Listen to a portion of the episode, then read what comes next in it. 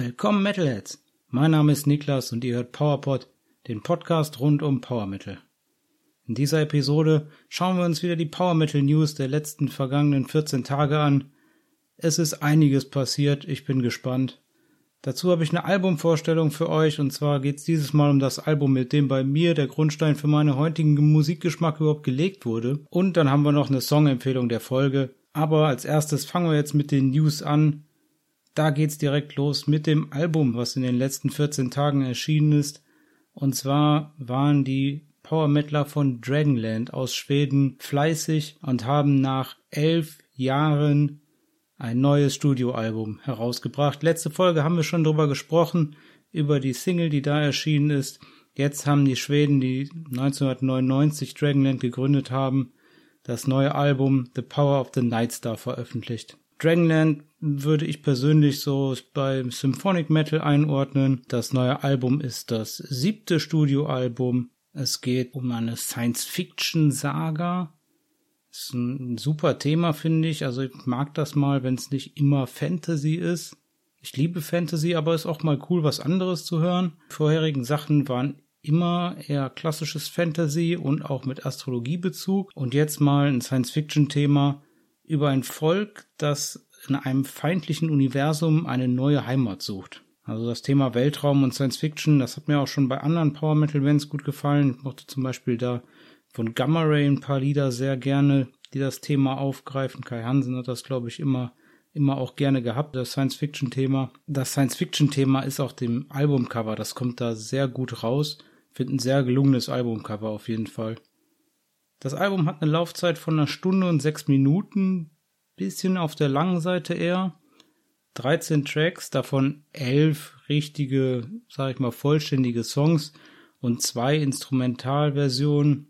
Da ist teilweise äh, so eine Erzählstimme dabei, aber das sind trotzdem eher, liegt der Fokus auf den Instrumentalen.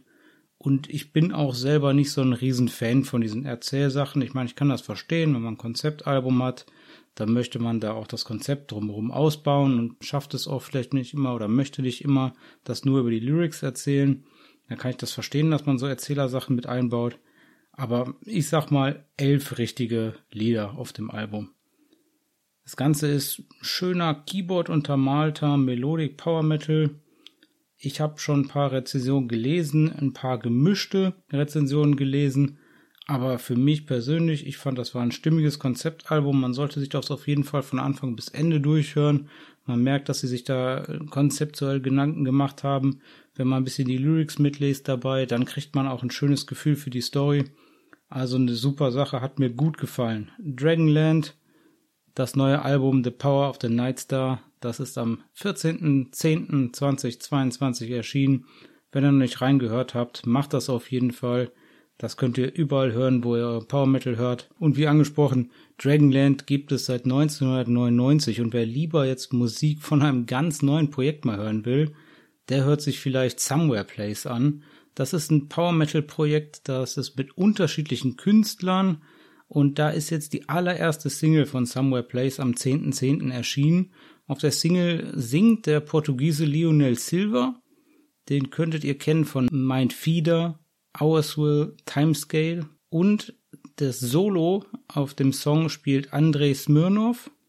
Den könntet ihr von Udo oder Everlost kennen. Und der Song Echo ist hier eine Vorbereitung auf das Debütalbum des Projekts. Das soll am vierzehnten zwölften diesen Jahres erscheinen. Da gibt es bislang noch keinen Albumtitel, beziehungsweise die haben wahrscheinlich schon einen Albumtitel, aber es ist bislang noch kein Albumtitel angekündigt worden. Das Lied Echo hat mir gut gefallen, ist auch super abwechslungsreich, richtig gute, klasse Chöre, hat eine gute, eingängige Gitarrenarbeit. Ich fand es mit acht Minuten vierundfünfzig Sekunden sehr lang für ein Erstlingswerk, aber da merkt man so ein bisschen, okay, das ist nicht das Erste, was die machen. Also es sind ja Künstler dabei, die halt auch schon länger Musik machen, der Solo geschrieben hat und klar, wenn das ein Projekt ist und dann Leute zusammenarbeiten, wo das nicht das allererste Mal ist, dass man äh, ein Album oder einen Titel zusammen aufnimmt, kann ich das verstehen, aber sonst habe ich das Gefühl, dass jüngere Bands oder auch Projekte generell sich eigentlich ein bisschen schwer tun mit Longplayern, also so langen Liedern.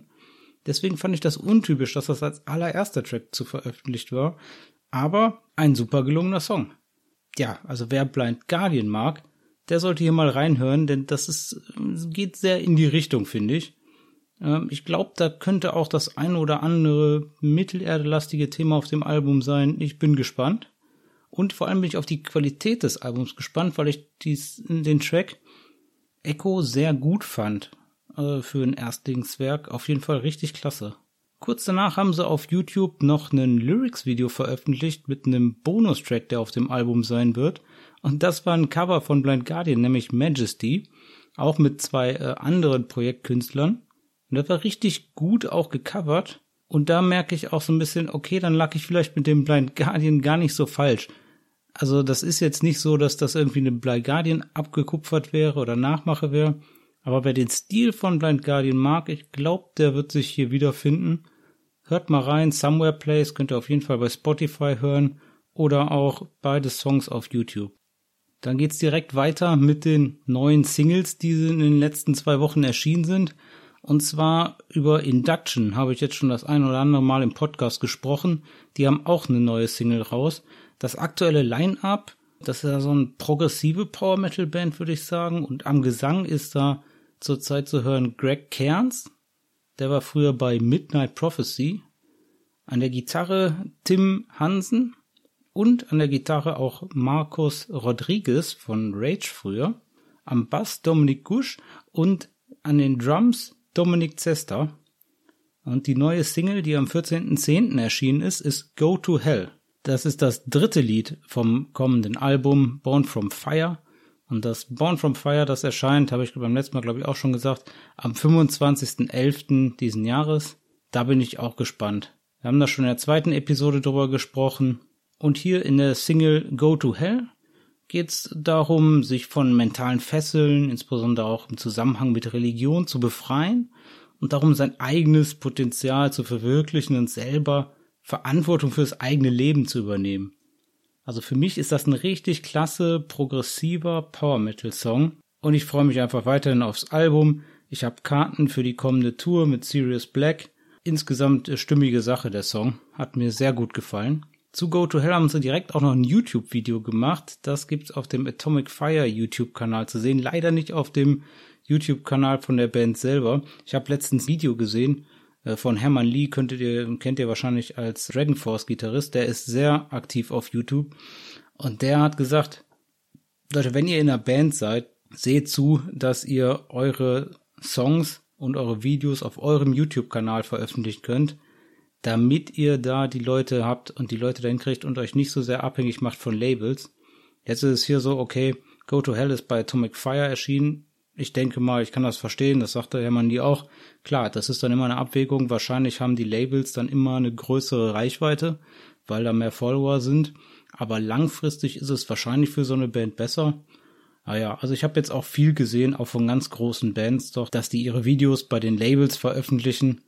Und ich könnte mir vorstellen, das ist vielleicht eine nette Empfehlung vom Herrn Hermann Li, aber ich könnte mir vorstellen, dass das in dem einen oder anderen Vertrag so drin steht, dass das auf dem YouTube-Kanal von dem Label zu veröffentlichen ist. Bin mal gespannt, wie das so weitergeht. Ich werde das mal beobachten die nächsten Jahre, ja, ob da ein Trend dazu geht, eher seinen eigenen Content auch wirklich auf dem eigenen YouTube-Kanal zu machen. Mal sehen. Dazu gab es auch noch ein äh, Performance-Video, wo wir gerade bei YouTube sind, gab es auch noch ein Performance-Video zu dem Song Queen of Light. Und das Performance-Video ist am achten Oktober erschienen. Da war aber wirklich komplett ohne Gesang, nur der Bass, eine Gitarre und ein Schlagzeug. Und die Jungs haben gespielt, konnte man sich gut angucken. Und eine neue überraschende Single gab es am elften zehnten von Powerwolf. Die Jungs aus Saarbrücken haben eine neue Single rausgebracht, My Will Be Done. Da ging mir der Refrain direkt richtig ins Ohr. Die Chöre haben mir super gefallen. Aber mit drei Minuten und zweiundvierzig Sekunden fand ich den ein bisschen kurz geraten. Aber in der Zeit hat alles, was ich von einem Power-Metal-Song haben möchte, hat da reingepasst. Da ist ein melodisches Solo drin, schnelles Schlagzeug, klasse Gesang. Und es hat ein richtig starkes Songende. War richtig gut. Die haben direkt drei Versionen davon rausgebracht. Eine die normale Version, über die ich jetzt gerade gesprochen habe, dann eine orchestrale und eine instrumentale. Wobei die orchestrale und die instrumentale jeweils keinen Gesang hatten, deswegen war das jetzt nicht so für mich. Kann man sich mal anhören, aber das wäre jetzt nichts, was ich mir auf meine Playlist oder so drauf mache. Und die Single haben sie jetzt rausgebracht, gar nicht um irgendwie ein Album zu promoten oder auf ein Album vorzubereiten, wie ich immer so schön sage, sondern die Single ist einfach nur äh, ja, für die kommende Tour, soll auf die neue Tour aufmerksam machen.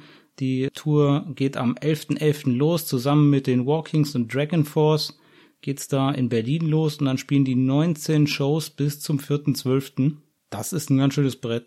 Zu dem Track gab's auch noch direkt ein Musikvideo. Das ist, genau wie gerade angesprochen, auch beim Music-Label erschienen. Das könnt ihr auf dem Kanal von Napalm Records gucken. Powerwolf auch noch bestätigt für Summer Breeze zwanzig dreiundzwanzig. Also wer dahin geht, kann sich auf Powerwolf freuen.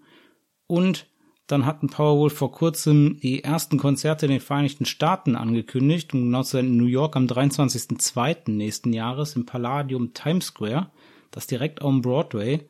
zweitausendeinhundert Leute passen da rein mit Bestuhlung, ich weiß nicht genau, wie das ist, wenn da Stehplätze sind, ob da überhaupt die Möglichkeit gibt, dass es da Stehplätze sind, habe ich nichts zu gefunden, aber das ist einfach schon ausverkauft. Erste Konzert in den Staaten direkt ausverkauft. Und dann ging es direkt weiter, dann wurde, es war auch noch gleichzeitig das Konzert in Kanada, ein erstes Konzert von Powerwolf in Kanada angekündigt, auch schon ausverkauft. Unglaublich. Ja, wir bleiben beim Thema Singles. Die Schweden von Kriloan, die haben sich zwanzig zwanzig gegründet und arbeiten zurzeit an dem ersten Album Emperor Rising. Das wird am neunten zwölften erscheinen und dazu haben sie jetzt die neue Single Sons of the Lion veröffentlicht. Sons of the Lion ist einer von den neun Songs, die auf dem neuen Album sein werden. Emperor Rising soll eine Spielzeit von sechsunddreißig Minuten sechsundvierzig Sekunden haben. Für mich eher auf der kurzen Seite. Die Spieldauer von den Songs sahen auch alle relativ kurz aus. Da bin ich auf jeden Fall gespannt. Aber der Sons of the Lion hat mir richtig gut gefallen. Der ist am siebzehnten zehnten erschienen. Und auch dazu gibt's ein Lyrics-Video bei YouTube zu gucken. Ja, das nächste hat mir besonders gut gefallen. Stranger Vision, die Italiener von Stranger Vision, die haben auch eine neue Single rausgebracht und zwar mit Hansi Kürsch von Blind Guardian am Gesang. Okay, zusätzlich am Gesang. Aber er singt auf jeden Fall mit. Die Italiener haben nämlich den Imagination Song Contest von Blind Guardian gewonnen im Jahr zwanzig zwanzig. Und deswegen haben sie jetzt eine gute Beziehung mit Blind Guardian und werden von denen auch unterstützt und gefördert. Ja, und dann hat jetzt auf der neuen Single Wasteland Hansi Kürsch mitgesungen und auch im YouTube-Video mitgespielt zu der Single. Müsst ihr euch auf jeden Fall mal angucken. Das Ganze ist erschienen am siebten zehnten Und der Song bereitet auf das zweite Album der Band vor, das Wasteland heißen soll. Das zweite Album wird am vierten elften erscheinen. Und insgesamt haben sie auch schon drei Lieder dieses Jahr veröffentlicht aus dem Album. Und der Song hat mir echt gut gefallen. Eine schnelle Nummer, schöne Soli, abwechslungsreich, gerade auch durch die unterschiedlichen Gesangsstimmen und natürlich besticht er durch den Gesang von Hansi Kürsch. Also wer Blind Guardian mag, sollte sich auf jeden Fall mal die aktuelle Single von Stranger Vision anhören. Und die letzte Single, die in den letzten Tagen rausgekommen ist, die Schweden von Friturnia, die haben auch eine neue Single und zwar Dark and the Light. Die ist am dreizehnten zehnten erschienen. Die ist Promotion für das kommende Album The Final Stand. Das erscheint am achtzehnten elften Das Album wird zehn Tracks haben.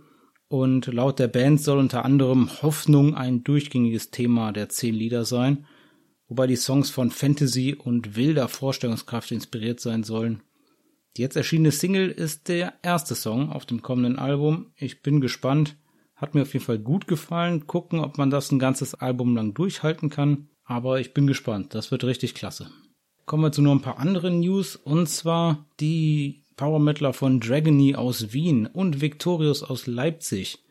Die haben zusammen mit der Band Deep Sun ihre Tour Symphonic Power Blast Tour zwanzig dreiundzwanzig angekündigt und haben bis jetzt drei Konzerte bestätigt. Eins in Deutschland in Lörrach, da im Metal Café, dann eins in der Schweiz, in Winsdorf, im Estrich, eins in Österreich, in Wien, in der Szene. Es sollen weitere Termine folgen. Ich hoffe auf jeden Fall auf Termine, die ein bisschen näher bei mir sind, so ein bisschen weiter Richtung Nordrhein-Westfalen, bitte, Dragony. Ich möchte gerne Dragony mal live sehen wieder, aber das ist ein bisschen zu weit. Fünf Stunden Fahrt bis nach Lörrach ist mir dann doch zu viel und ich habe noch gar nicht geguckt, wie weit es ist bis in die Schweiz oder Österreich. Also Dragony, kommt bitte auch nach N R W. Ich möchte nochmal Dragony sehen. Ist lange her, dass ich die gesehen habe. In der letzten Folge hatte ich es angesprochen. Sabaton hatten den Sabaton Cruise angekündigt. Das ist ja eine Fährfahrt von Schweden nach Estland. Und die ganze Sache war innerhalb von dreizehn Minuten ausverkauft, nachdem die Tickets an den Start gegangen sind. Das fand ich schon beachtlich. Also ich habe mir mal die Preise angeguckt gehabt. Also es war jetzt auch nicht von schlechten Eltern. Ich meine, klar, zwei Tage hintereinander Sabaton gucken und dann auch, ich glaube, war mit Halbpension. Aber wenn man da nicht äh, irgendwie in der Innenkabine mit achtundzwanzig Leuten liegen wollte, dann war der Preis nicht ohne. Dafür dreizehn Minuten zu brauchen, um das auszuverkaufen, nicht schlecht. Wenn ihr euch noch mehr mit Sabaton beschäftigen wollt, dann guckt einfach mal auf dem YouTube-Kanal von den Jungs. Die sind da sehr aktiv auf ihrem YouTube-Kanal und die haben zurzeit ihre U S- und Kanada-Tour. Und da machen die regelmäßig U S- und Kanada-Tour-Vlogs. Das ist auf jeden Fall sehr interessant. Angelehnt an Sabaton gibt's schlechte Nachrichten vom Sabaton-Gitarristen Tommy Johansen. Der hat nämlich noch ein Nebenprojekt, äh, Majestica. Und Majestica musste jetzt mitteilen, dass die bereits wegen Covid verschobene Tour, die für Ende zweitausendzweiundzwanzig geplant war, The Christmas Carol Tour zweitausendzweiundzwanzig, die kann leider nicht stattfinden. Wenn ihr da Tickets habt, die könnt ihr zurückgeben. Da sind jetzt auch keine Nachholtermine mehr geplant. Das ist jetzt leider konf- komplett in Konflikt geraten mit den neuen Sabaton-Tour-Daten, die hinzugekommen sind. Das musste ja verschoben werden, die Christmas Carol Tour. Und dazu kamen jetzt zusätzlich noch Logistikprobleme seit Corona, weil durch Corona auch alles teurer geworden ist. Gerade internationales Touren ist teurer geworden. Und das klappt jetzt einfach nicht mehr. Tommy Johansen, der bei Sabaton Gitarre spielt, der singt hier auch. Sehr interessant. Aber leider, ja, die Tour muss leider ins Wasser fallen. Gucken, wann die nochmal eine Neuauflage machen. Wahrscheinlich erst wieder eine neue C D. Bei Blind Guardian geht die Album-Promotion weiter. Das elfte Studioalbum The God Machine, das wird zurzeit richtig gut promoted. Die Tour Somewhere Far Beyond, über die wir schon gesprochen haben in der Folge zwei, wenn ihr die nicht gehört habt, hört euch auf jeden Fall mal den Konzertbericht von mir da an. Ich war in Oberhausen, bei Somewhere Far Beyond Tour war richtig gut, aber die Tour ist jetzt vorbei. Der letzte Termin war da am fünfzehnten zehnten in Hamburg. Ich glaube, es stehen noch ein, zwei Festivals an dieses Jahr, aber ansonsten war es das im Großen und Ganzen mit Blind Guardian. Zum Festival kommen wir gleich noch. Und zurzeit läuft die Promo auf Hochtouren für The God Machine auf YouTube und auf Patreon. Die Sachen, die ich gesehen habe äh, auf äh, Patreon, die da bis jetzt an Werbung für waren, das war richtig gut. Ich glaube, das ist richtig guter Inhalt, den die da liefern. Backstage-Sachen, Konzerte. Wenn ihr da mal ein paar Euros locker macht, dann schaut euch das mal an, Blind Guardian, den Patreon-Kanal. Weiterhin, um das Album The God Machine zu promoten, gab es dann am zwölften zehnten ein neues Musikvideo. Auch hier auf dem Nuclear Blast YouTube-Kanal, also auch bei Blind Guardian gibt's das nicht auf dem eigenen YouTube-Kanal, da gab's nur einen kleinen Teaser auf dem eigenen YouTube-Kanal.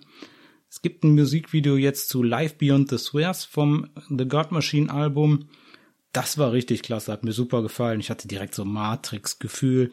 Die standen da rum in schwarzen Anzügen, komplett mit Sonnenbrille. Auch von den ganzen Farben her, von der Farbkodierung, überall so grüne Zahlenkolonnen. Und dann, was ich richtig gut fand, war, es war eine super coole Bandaufstellung, habe ich so selten gesehen. Das Schlagzeug stand vorne und der Hansi stand direkt hinterm Schlagzeug, links und rechts die Gitarren. Und wenn die halt diese Bandaufnahmen komplett gemacht haben, klar, die hatten auch Einzelshots und so weiter, keine Frage. Und das ist irgendwie so eine Industriehalle gewesen, alles ein bisschen eng, so mit Industriesachen. Und dann hatten die so alte Props, ähm, ja, mit so alten Telefonen oder alten, alten Walkie-Talkies. Und äh, ja, hat mir super gefallen, das Video. Müsst ihr euch auf jeden Fall mal angucken. Gelungenes Video. Und insgesamt hat mir das Videokonzept auch hier besser gefallen als bei dem vorherigen Video. Aber ja, ich denke, das ist Geschmackssache. Ja, und jetzt noch das angesprochene Festival. Also wer noch dieses Jahr nochmal Blind Guardian sehen möchte, die haben angekündigt, dass sie auf dem Valhalla Festival der Helden in Neumünster auftreten werden. Und zwar am zehnten zwölften diesen Jahres. Also wenn man dieses Jahr nochmal Blind Guardian hören möchte, dann auf zum Valhalla Festival. Von Nightwish gibt's noch Neuigkeiten. Die sind, glaube ich, aktuell unterwegs in den Staaten auf Tour. Nagelt mich nicht drauf fest, kann auch sein irgendwo anders. Die touren auf jeden Fall gerade. Und deswegen ist eine Tour-Edition von Human Nature angekündigt worden, vom letzten Album der Band. Die Tour Edition soll am achtzehnten elften erscheinen und wird eine Bonus-Blu-ray ent- enthalten und darauf ist die Virtual World Show zu sehen. Deswegen haben sie jetzt auch schon auf dem YouTube-Kanal Noise Live at the Islanders Arms veröffentlicht. Das ist ganz witzig. Das ist, die stehen im Endeffekt wahrscheinlich in einem Greenscreen-Studio und man hat dann halt so einen virtuellen Hintergrund und die Band, wie sie singt. Also ich könnte mir vorstellen, dass die Blu-ray ganz gut ist, aber wahrscheinlich eher was zum einmal gucken. Äh, muss man gucken. Wenn ihr Human Nature noch nicht zu Hause im Schrank stehen habt, dann überlegt mal, ob ihr euch die Tour-Edition am achtzehnten elften noch zulegt mit der Bonus-Blu-ray. Ich glaube, wenn man Human Nature schon da hat, dann reicht die Bonus-Blu-ray wahrscheinlich nicht, um da zu sagen, jo, das muss ich nochmal haben. Wenn ihr noch nicht genug gekriegt habt von Orden Ogen dieses Jahr, die Arnsberger haben dieses Jahr auf dem Summer Breeze gespielt und wer da nicht da war oder das nicht live sehen konnte, da gibt's jetzt auf dem YouTube-Kanal vom Summer Breeze das ganze Set komplett zu sehen, zweiundvierzig Minuten am Stück, Orden Ogen, könnt ihr euch ruhig mal angucken. Und morgen erscheint A Paranormal Evening with the Moonflower Society, das neue Avantasia-Album und so wie ich das gesehen habe, steht jetzt das komplette Line-Up fest. Als Gastsinger dabei sind Eric Martin, Ronnie Atkins, Jörn Lande, Geoff Tate, Michael Kiske, Flor Jansen, Ralf Schiepers und Bob Catley. Und natürlich wird auch Tobias Sammet wieder, ich tippe mal, auf jedem Song zu hören sein. Ich habe schon die ersten Reviews gesehen und die haben mir auf jeden Fall Lust auf mehr gemacht. Ich denke, da werden wir ausführlich drüber reden in vierzehn Tagen. Aber jetzt erstmal zur Albumvorstellung und dann sind wir direkt beim richtigen Thema. Die Albumvorstellung heute, Tobias Sammet's Avantasia, The Metal Opera Part eins. Das war mein allererstes Metal-Album. Ja, von Avantasia aus habe ich überhaupt Power Metal erst entdeckt, erst dann ein Edguy gehört, darüber dann zu Blind Guardian gekommen, Halloween, Gamma Ray. Und The Metal Opera hat definitiv meinen Musikgeschmack geprägt. Ich glaube, das wird man auch gleich hören, wenn ich über die einzelnen Songs spreche. Unglaublich, ich glaube, da ist so viel von meinem Musikgeschmack einfach schon schon drinne und das kommt kommt daher, diese, die ganzen Power-Metal-Stil-Sachen, die ich besonders mag, kommen wir gleich näher drauf, aber ich glaube, das das kommt alles daher. Ja, Avantasia ist das Solo-Projekt von Tobias Sammet. Tobias Sammet ist zuvor bekannt geworden durch Edguy, auch eine große Power-Metal-Band und die großen Themen auf dem Album sind Fantasy, oder auch die Welt der Fantasie und dann die eigene Selbstbestimmung und hier ganz groß die Religionskritik, insbesondere an der katholischen Kirche. Aber man muss ja auch sagen, die ist oft sehr groß bei Tobias Sammet. Da gibt's schon den einen oder anderen Song, auch von Edguy. Das Album The Metal Opera ist entstanden und zwar, es gab schon bei Edguy immer mal Gastsänger. Das war zum Beispiel Hansi Kürsch äh, beim Out of Control Song, das ist, ich glaube, Vainglory Opera gewesen. Da hat der Tobi gesagt, okay, das war für ihn immer aufregend und eine positive Erfahrung, einfach andere Sänger seine Sachen singen zu lassen, die er geschrieben hat. Da hat er ein paar Mal gemacht mit verschiedenen Gastsängern bei Edguy und danach soll er immer den Wunsch gehabt haben, mal ein Album mit vielen Gastsängern zu machen. Und er selber erzählt dann, dass er im Frühjahr neunzehnhundertneunundneunzig bei Edguys Theater of Salvation Tournee im Tourbus saß und Langeweile hatte und äh, da dann angefangen hat, ein Fantasy-Märchen zu schreiben.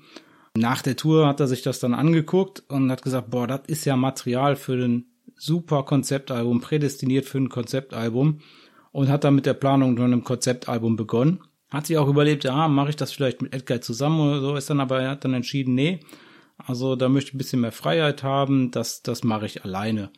Na, und er hat sich erst die Geschichte halt überlegt, also im Tourbus hat dann gesagt, okay, gut, das, das können wir ein Konzeptalbum machen.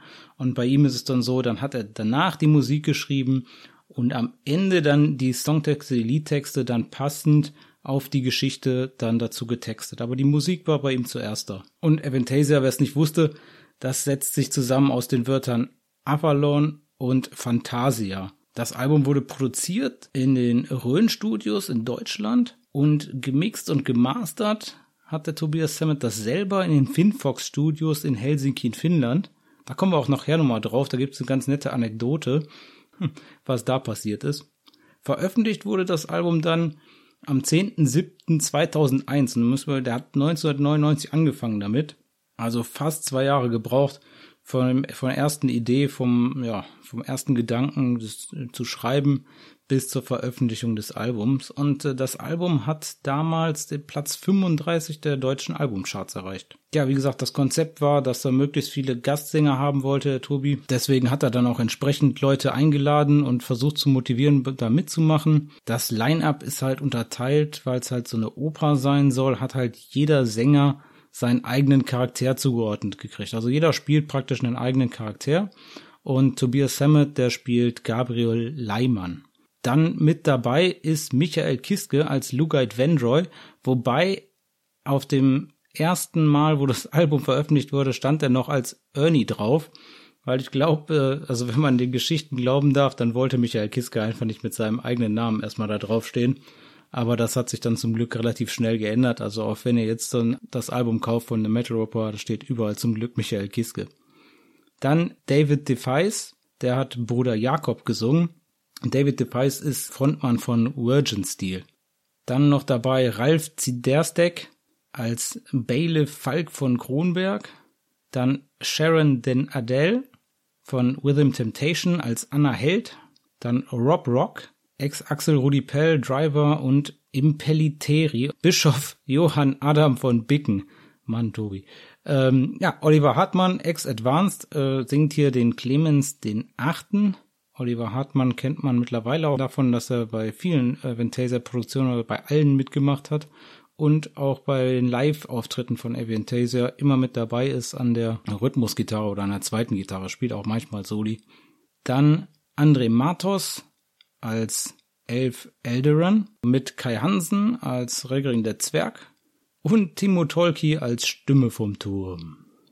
Und weil Tobias ja nicht hier seine eigene Band Edguy hat spielen lassen, hat er sich halt weitere Musiker dazugeholt, die er so generell kannte vom Touren. Und zwar spielt die Gitarre zum Großteil bis auf zwei Soli, aber alle Rhythmusgitarren und alle Solostücke spielt hier Henjo Richter von Gamma Ray. Wenn ihr Henno aktuell sehen wollt, der spielt aktuell zusätzlich auch bei The Unity. Da könnt ihr den aktuell mit The Unity auf Tour sehen. Am Bass Markus Großkopf von Halloween, auch ein ganz großer Name. Und am Schlagzeug Alex Holzwart, Ex-Rhapsody of Fire und noch unendlich viele andere Bands. Da bin ich morgen noch hier, wenn ich da weiter aufzähle, was er noch alles gemacht hat. Zusätzlich noch ein paar Gastauftritte, und zwar gab es noch äh, Gitarren von Jens Ludwig, noch eine Gitarre von Norman Meiritz und äh, Klavier von Frank Tischer. Die Laufzeit des Albums mit neunundfünfzig Minuten und acht Sekunden, ich würde sagen, genau gut getroffen. Wenn man die Instrumentallieder rausnimmt, ein bisschen weniger, und dann sind wir genauso am Sweet Spot, was ich so mag, so um die um die fünfzig Minuten, würde ich sagen, ein bisschen mehr vielleicht. Also das ist genau richtig. Da sind dreizehn Tracks. Davon sind da neun vollwertige Lieder, vielleicht, je nachdem, wie man diskutiert, acht, da kommen wir nachher zu. Und zwar ein Song war ursprünglich auch so als Instrumentalstück geplant, das Instrumentalklavierstück Inside, und ist dann halt ein bisschen, hat dann doch noch ein bisschen Text bekommen und ein bisschen ein Refrain und ist dann halt ein zwei Minuten langes Stück geworden, aber es war eigentlich als Instrumental geplant, das heißt, man, vielleicht sagen wir auch, statt neun vollwertige Lieder, sagen wir acht vollwertige Lieder. Dann gibt's natürlich die Hintergrundgeschichte, die der Tobi geschrieben hat. Also die Hauptperson der Geschichte ist der junge Gabriel Leimann, das ist ja gesungen von Tobias Sammet. Der ist Novize des Dominikanerordens im Kloster Mainz. Das Ganze spielt im Jahr sechzehnhundertzwei und zusammen mit dem Orden beteiligt sich Gabriel an der allgegenwärtigen Hexenverfolgung. Ja, und dabei gerät er dann in einen schweren Gewissenskonflikt, als sich unversehens seine eigene Stiefschwester Anna Held, hier Sharon Den Adele von Within Temptation, gegenübersteht. Und die äh, wird als Hexe bezeichnet und die muss dann auf ihren äh, Prozess warten. Ja, und da beginnt dann Gabriel zu zweifeln und schleicht sich in die Bibliothek, liest in einem verbotenen Buch. Sein Mentor, Bruder Jakob, der kommt dahinter und lässt den einfach in den Keller werfen. Und in dem Keller begegnet der dann Gabriel, gespielt von Tobias Sammet, begegnet dann dem alten Mann Lugait Vendroy, der natürlich gespielt von Michael Kiske. Und der erzählt ihm halt von dieser anderen Dimension der Fantasiewelt, Avantasia. Und dieses Avantasia befindet sich halt in Gefahr und da bietet Gabriel dann an, bei Annas Befreiung zu helfen, wenn Gabriel dafür Avantasia rettet. Die beiden können zusammen aus dem Gefängnis entkommen und Vendroy führt den Novizen zu einem alten Steinkreis, in dem ein Dimensionstor verborgen ist, und da benutzt er das dann, um Gabriel nach Aventasia zu schicken. Und in der Zwischenzeit sind dann hier so Bischöfe und in Begleitung von ihrem Bailiff und so weiter sind auf dem Weg zum Papst nach Rom. Und dabei haben die halt ein altes Buch, das ist das, wo dann Gabriel gelesen hat. Und diesen alten Dokumenten in dem Buch zufolge handelt es sich um das letzte von sieben Teilen eines Siegels, das dem Besitzer zu vollkommener Weisheit verhelfen soll, wenn er es dem Turm im Zentrum von Aventasia bringt. Und dann bei seiner Ankunft in Aventasia wird Gabriel von zwei Bewohnern von Aventasia, nämlich dem Elf Eldarin und dem Zwerg Regrin, begrüßt, also hier von Kai Hansen und Andrei Matos. Und die berichten ihm dann halt von den Planen des Papstes, dass man halt das dieses Siegel da und dass sie das benutzen wollen, um Aventasia von der Welt der Menschen zu trennen und damit dann halt, ja, ich sag mal, grob im Ganzen die, die Fantasie von der Welt der Menschen im Endeffekt zu verbannen. Und das ist natürlich dann die Aufgabe von Gabriel, das zu verhindern. Der begibt sich zu dem Turm im Mittelpunkt von Aventasia und versucht dann da halt das Siegel zu bekommen. Schafft es dann auch, das Siegel zu kriegen, und im allgemeinen Chaos schafft er es dann, das Siegel in die Stadt der Elfen zurückzubringen. Und da ist dann auch der erste Teil vorbei. Und wenn ihr da wissen wollt, wie die Geschichte weitergeht, dann müsst ihr euch The Metal Opera Part zwei anhören. Kommen wir zu den Songs. Der erste Song auf dem Album Prelude ist eine Instrumentalversion. Die Melodie gefällt mir sehr gut, aber für meinen Geschmack, ich bin immer noch nicht von alleinstehenden Intros überzeugt. Ich habe das auch schon mal beim Halloween-Album gesagt. Ich verstehe, warum man das hier macht, um das Opergefühl und das Konzeptalbumsgefühl komplett hinzubekommen und auch ein bisschen auseinanderzustrecken, und alles keine Frage, aber ich kann trotzdem darauf verzichten. Also mir wird das Album auch super gefallen, wenn es direkt losgehen würde mit dem zweiten Song, mit Reach Out for the Light. Da singen Tobias Sammet und Michael Kiske. Ich glaube, das ist der Song, bei dem ich Kiske verfallen bin. Das ist eine großartige Power-Metal-Nummer meiner Meinung nach. Das ist klarer, hoher Gesang. Ich verstehe jedes Wort, was die singen. Das ist nicht einfach, so Lieder zu schreiben, wo man wirklich jedes Wort auch versteht, ohne den Songtext mitzulesen. Gerade wenn es so richtig in die Höhen geht oder wenn es sehr schnell gespielt ist oder sehr schnell gesungen wird. Also richtig super geschrieben, richtig super performt. Tolle Chöre, auch im Refrain, dann auch schön im Kanon gesungen, super klasse. Auch Kanon generell was, was sich so ein bisschen durchs ganze Album zieht, da kommt immer mal wieder vor, gefällt mir hier richtig gut. Und was für ein Refrain, Leute, super großartig. Michael Kiske singt hier für mich so, als hätte der nicht mehrere Jahre Pause von der Metal-Szene gehabt, aber ich glaube, das waren mindestens zehn Jahre Pause von der Metal-Szene, die er da hatte. Das ist unglaublich. Dann kommt er zurück und spielt sowas. Dann super Gitarre von Henry Richter, klasse Melodiepassagen. Dann trotz der super Stimme von Kiske kann der Tobias Sammet hier trotzdem Zeile um Zeile mit Kiske mithalten und geht auch richtig schön in die hohen Töne mit der Stimme. Das macht der Sammet heutzutage nicht mehr so viel, aber damals hat er noch sehr, ich glaube vielleicht auch unterbewusst oder absichtlich auch versucht, ein bisschen so zu singen wie Kiske. Finde ich natürlich klasse, hat mir super gefallen. Und da kann er echt mithalten, da braucht er sich nicht vor Kiske verstecken, deswegen ist das auch richtig klasse, dass die so richtig... ja, beide zusammen da rangehen. Tolles Schlagzeug in dem Song. Das ist ein abwechslungsreicher Song. Und ich finde bei dem Song der beste Basslauf von Großkopf auf dem ganzen Album. Ist auf jeden Fall in dem Song. Da hört man richtig diesen typischen Halloween Keeper of the Seven Keys Bass-Sound, den er dann von Halloween mitgebracht hat hierhin. Ein ganz toller Basslauf. Dann ist hier ein super Solo von Henry Richter gespielt. Grandios schnell. Und genauso wie ich das mag, ne, ganz, ganz hohe Töne auf der Gitarre gespielt und dann wunderbar zur Melodie zurückgefunden. Richtig schöne Überleitung, einfach klasse. Dann Einsatz von Keyboards für die ruhigeren Passagen, um halt ein bisschen Abwechslung reinzukriegen und dann so schön in das große Finale einzuleiten. Das ist dann einfach ein großartiger Song. Ich denke, nicht umsonst spielt der Tobi den auch immer noch live. Also wenn Aventasia jetzt auftritt, dann spielen die den immer noch live, auch wenn Kiske aktuell jetzt bei der letzten Tour nicht dabei war.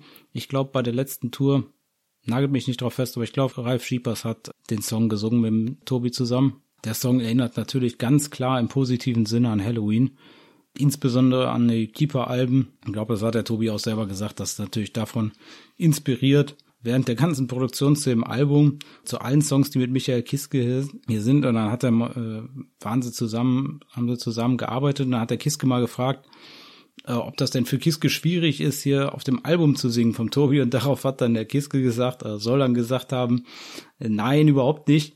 Ich habe all diese Lieder schon vor zehn Jahren gesungen. Und genau so ist es. Richtig klasse. Super tolle Nummer. Dann der dritte Song, Serpents in Paradise. Das ist Tobias Sammet mit David Defies. Das ist die direkt die nächste schnelle Nummer. Ganz andere Stimmung, durch die doch von Kiske sehr andere Stimme von Defies. Aber das Lied hat super Chöre.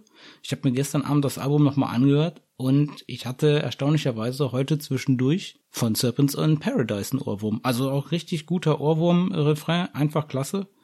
Ja, und hier wieder muss ich wieder rausstellen, dass das Solo von Henny Richter, ich mag einfach die Art, wie der Mann Solo spielt. Vielleicht ist es, da liegt es daran, dass es die ersten Solos waren, mit denen ich so richtig in Kontakt gekommen ist. Ich glaube, er hat einfach die Art, die Solos, die ich mag, einfach sehr beeinflusst. Song vier, Maleus Maleficarum. Das ist übrigens der deutsche Titel des Hexenhammers. Aber der Song ist ein reiner Instrument- Instrumentalsong mit ein bisschen Sprache von Ralf Ziderski als Falk von Kronberg. Ich verstehe, warum man das hier für das Konzeptalbum gemacht hat. Warum man hier den Titel auch Hexenhammer genommen hat. Das ist ein Buch über die Hexenverfolgung. Und äh, man hört hier auch im Hintergrund eine, eine Hexe, die dann gefoltert wird. Da habe ich jetzt nicht gefunden, wer die gesprochen hat, ehrlich gesagt. Und bevor die Hexe dann richtig gefoltert wird, dann sagt sie, Blood shall come upon you. Das ist natürlich richtig schön hier an der Stelle. Das gefällt mir wiederum sehr, weil das in einem späteren Song aufgegriffen wird. Und das ist dann natürlich, okay, gut, das sind dann so die kleinen Highlights, wenn man schon so Instrumentalsachen macht und mit Sprache macht. Wie gesagt, beides bin ich kein Fan von, aber wenn man das schon macht, dann finde ich es halt so gut, wie es hier gemacht wird, dass es nicht einfach so im leeren Raum steht, sondern dass es halt dann später nochmal aufgegriffen wird, der Text. Das ist im Endeffekt eine Zeile aus dem später folgenden Lied. Der nächste Song ist dann Breaking Away. Da geht es dann um die Flucht aus dem äh, Kerker, gerade eben angesprochene Flucht aus dem Kerker. Das ist wie ein Song mit, mit Sammet und Kiske. Ein sehr keyboardlastiger Track, vor allem am Anfang und in den Bridges. Ist sehr schnell, also ein bisschen zu schnell vielleicht sogar. Aber ich finde es trotzdem sehr eingängig. Und äh, Kiske singt einfach klasse, auch wenn es so richtig schnell geht. Und die Stimmen der beiden sind hier auch zusammen einfach super. Ich finde es nicht ganz so klasse wie bei Reach Out for the Light, aber es ist richtig gut. Und ich habe, der, der ist so schnell, der Song, ich kann, konnte da nicht ruhig sitzen bleiben, als ich den gestern nochmal gehört habe. Ich bin hier ja direkt so rumgetitscht.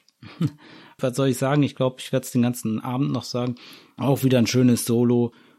Fängt super mit der Melodie an und geht dann in immer höhere Töne. Klasse Solo. Aber der ganze Song ist halt ein bisschen weniger abwechslungsreich als andere Lieder auf dem Album. Und der Song ist dadurch auch, entweder dadurch oder vielleicht deshalb ein bisschen kürzer geraten. Vor allem auch kürzer als die zwei davor. Dann kommt die Powerballade des Albums. Lied Nummer sechs, Farewell. Sharon Den Adele von Rhythm Temptation zusammen mit Sammet und ganz am Ende, wichtig, kommen wir gleich noch drauf, Michael Kiske. Was für ein grandioser Einsatz des Keyboards hier auf dem Lied, ist absolut klasse. Das ist doch eine richtig gute Powerballade. Das ist die Ballade des Albums. Die ist eine Sechs-Achtel-Ballade. Großartig knapp am Kitsch vorbei für mich. Ist richtig klasse, hat so Folk-Elemente drinne. Sharon Den Adele überzeugt hier auf jeden Fall mit dem tollen Gesang.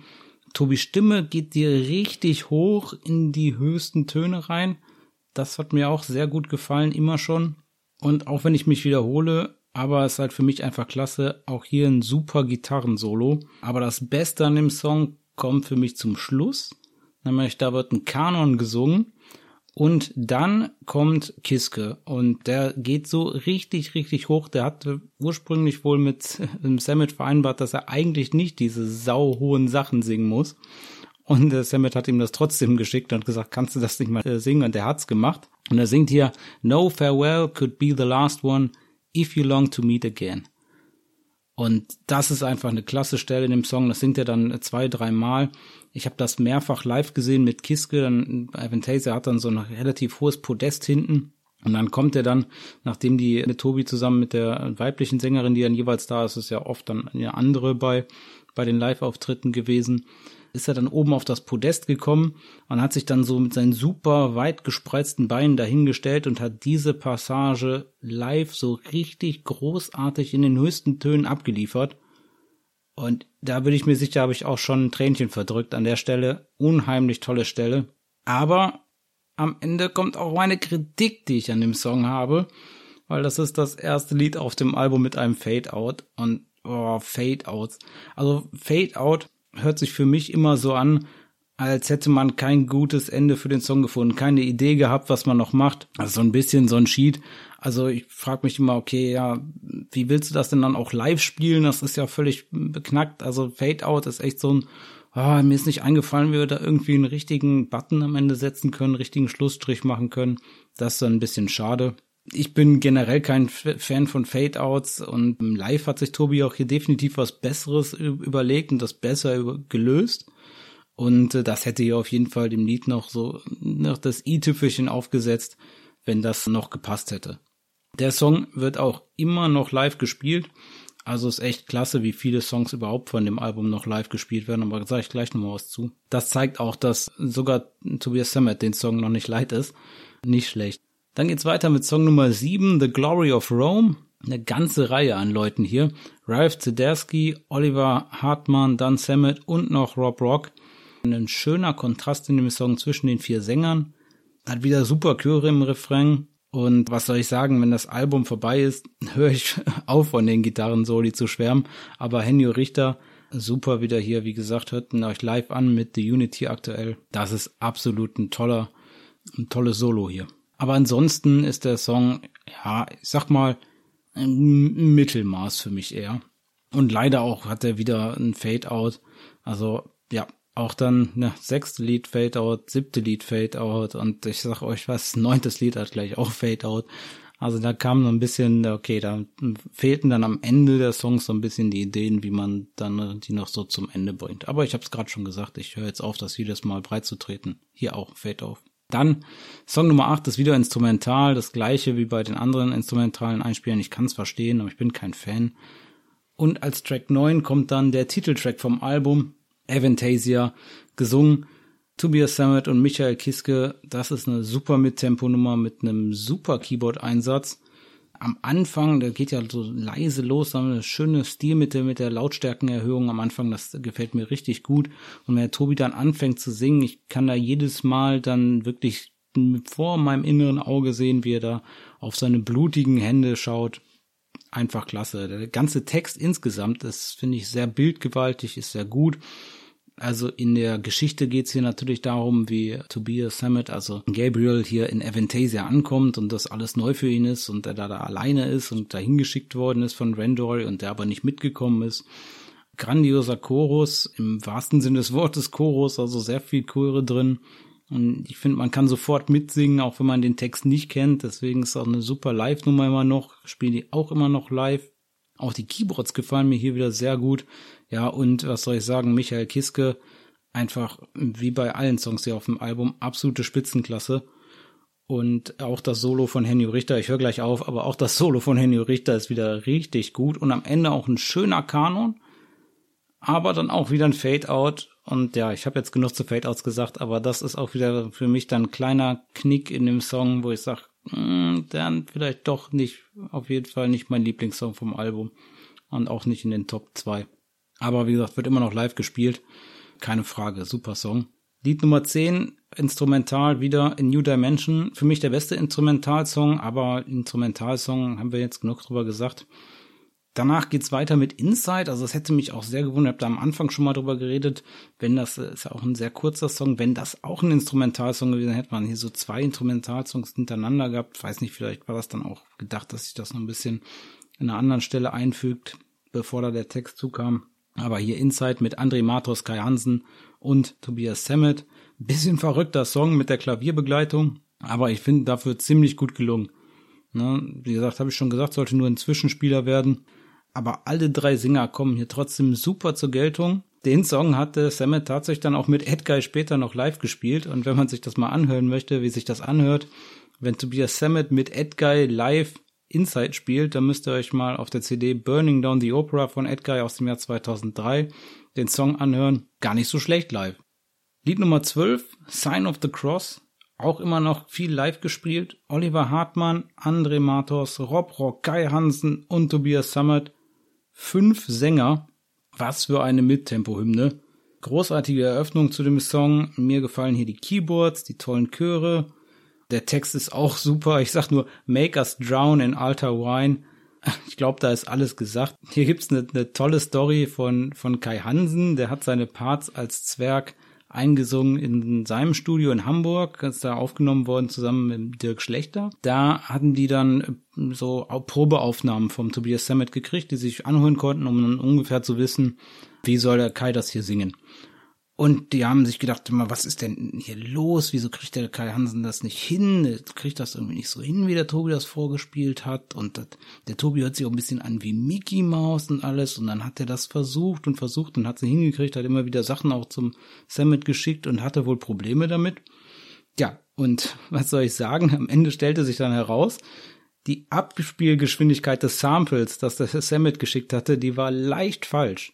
Dadurch war der ein bisschen schneller, ein bisschen höher. Nicht so, als würde man jetzt vorspulen, aber halt ein bisschen. Dadurch war das absolut unmöglich, das irgendwie so in den Höhen zu singen, wie das sein sollte. Aber ich glaube, wenn ihr euch mal die Songs anhört, der Kai Hansen singt da auch extrem hoch. Also ich glaube, der hat das dann auch nicht mehr wieder rausgekriegt und hat das dann in diesen, in diesen super hohen Tönen gesungen. Deswegen, ich finde auch immer, das hört sich gar nicht so sehr nach Kai Hansen an. Wenn man, da muss man schon genau hinhören. Tolle Geschichte. Klasse Solo auch in dem Song. Und jetzt kommt der Witz. Das Solo ist von Jens Ludwig von Edguy. Also keine Soli mehr von Henry Richter, aber auch das Solo absolut klasse. Ein super Ende. Also es geht doch mit dem Ende ohne Fade-Out. Und wie gesagt, der Song wird immer noch live gespielt, auch völlig zu Recht. Und dann kommt der große Abschlusstrack. Lied Nummer dreizehn, der Longplayer, The Tower. Tobias Sammet singt mit, Michael Kiske, André Matos, dann Timo Tolki als die Stimme vom Turm, Oliver Hartmann singt mit und David Device.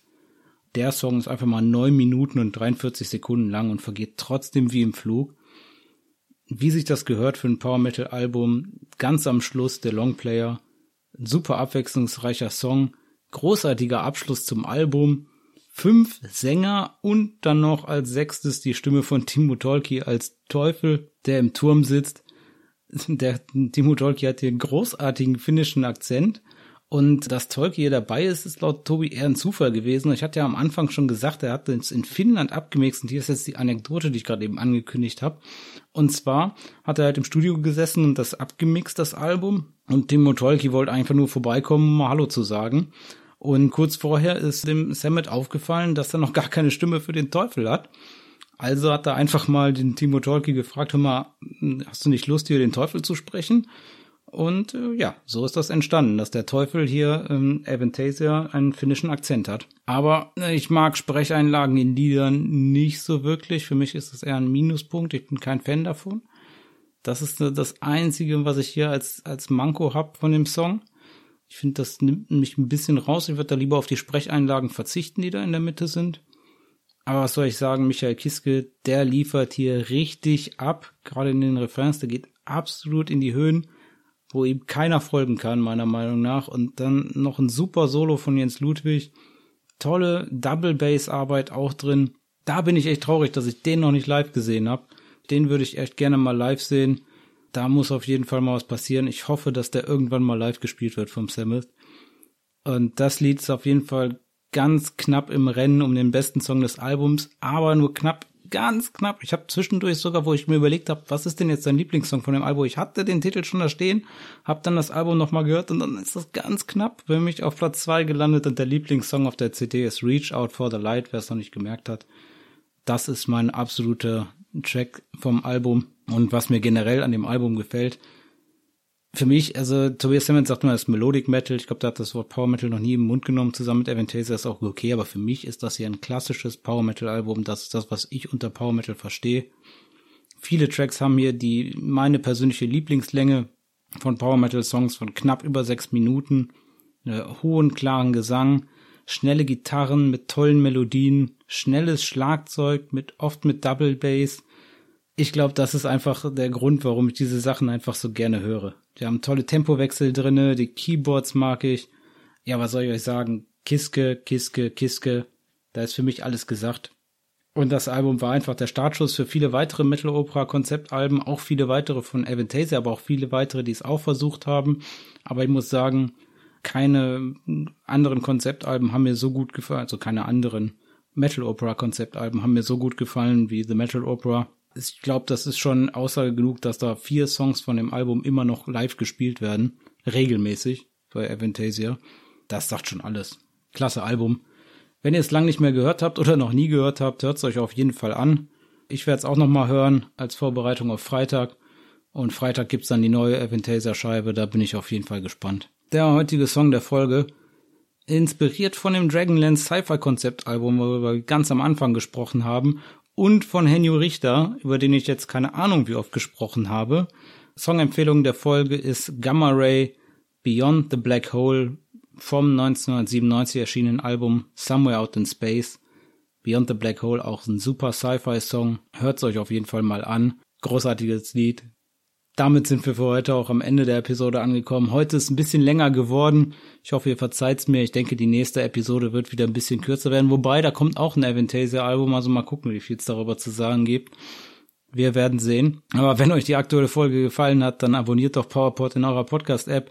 Und wenn ihr in eurer App die Möglichkeit habt, dann lasst dem Podcast gerne eine Bewertung da. Auch gerne eine gute Bewertung. Über fünf Sterne freue ich mich immer.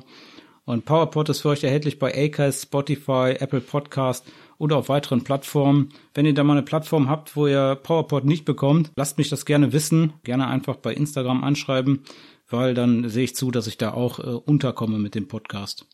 Und wenn ihr eine Frage habt oder ihr wollt vielleicht, dass ich über ein bestimmtes Album rede oder ihr wollt eure Meinung loswerden zu Avantasia, dann folgt PowerPod doch gerne auf Instagram unter at powerpodofficial und schickt mir da einfach eine Nachricht. Ich antworte euch auf jeden Fall gerne. Und dann bleibt dem Metal treu. Dann hören wir uns bei der nächsten Folge von PowerPod.